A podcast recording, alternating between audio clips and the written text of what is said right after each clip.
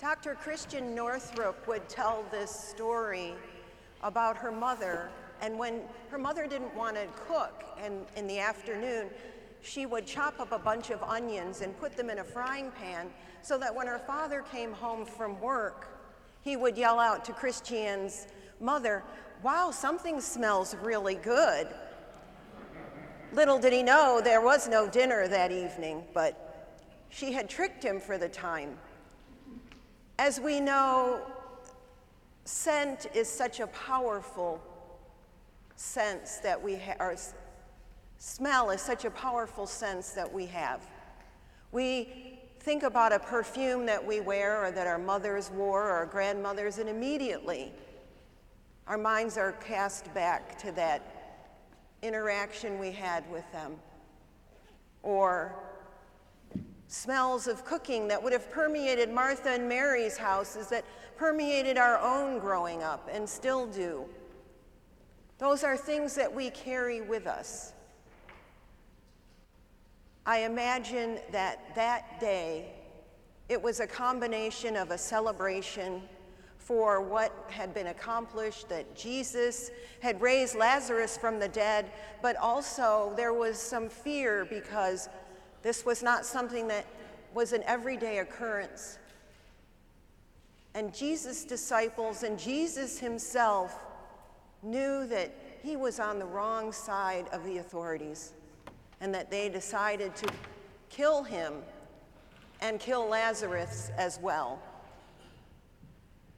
It's a horrifying story, one that we don't often think about good and bad happening in the same thing. This story has everything in it it has intrigue, and it has faithfulness. It also has faithlessness when we think about Judas.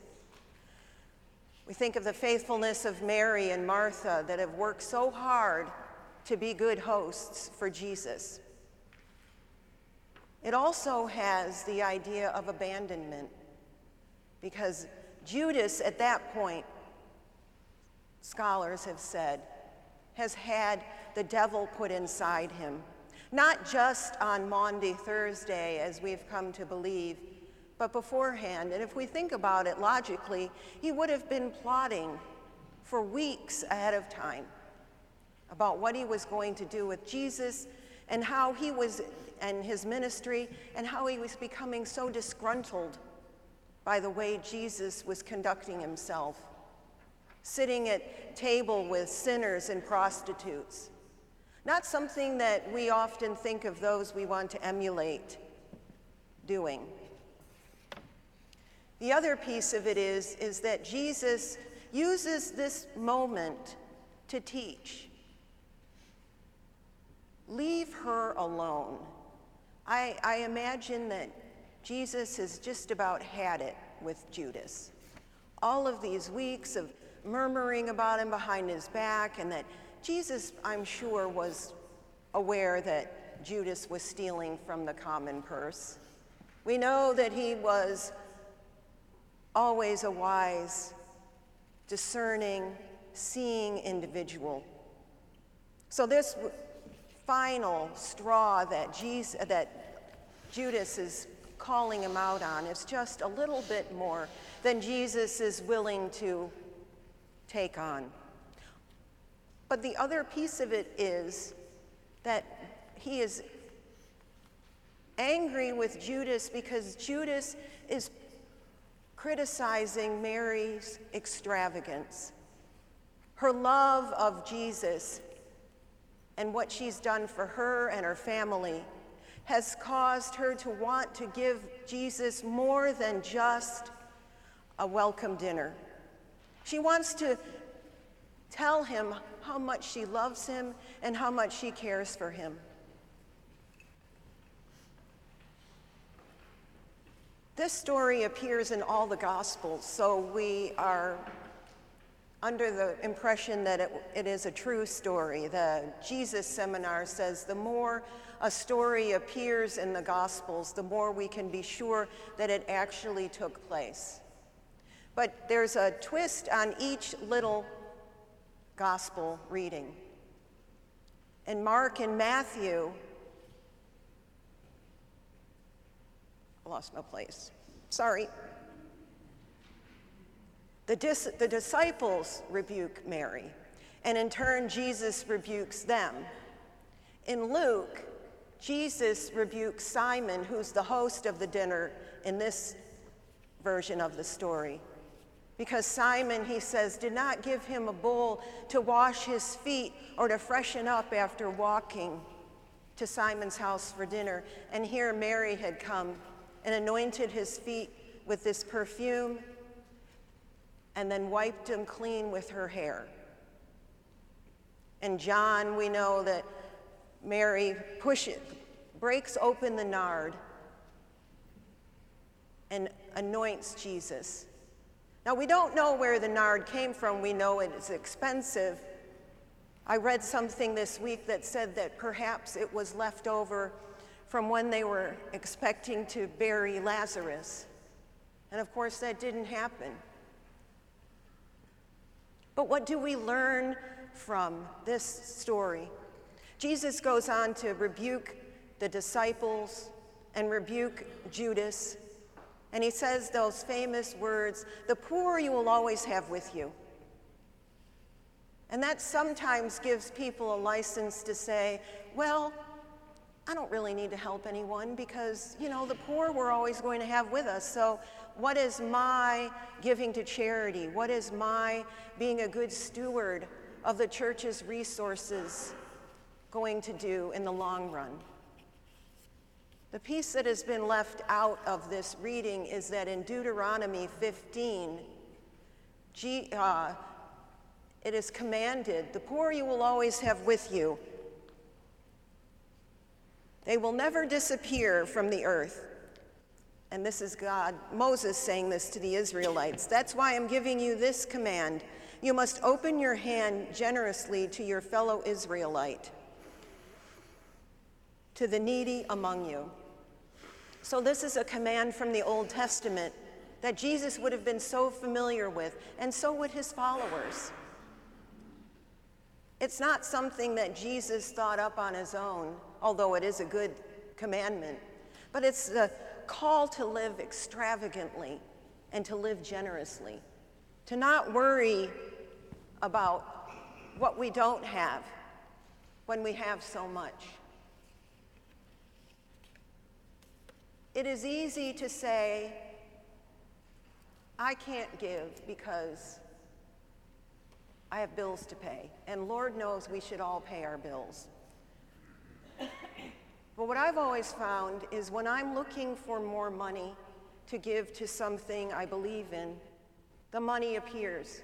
I don't know how. I'm not saying that God has rained it down on me, but I managed to find the money because it's something I believe in.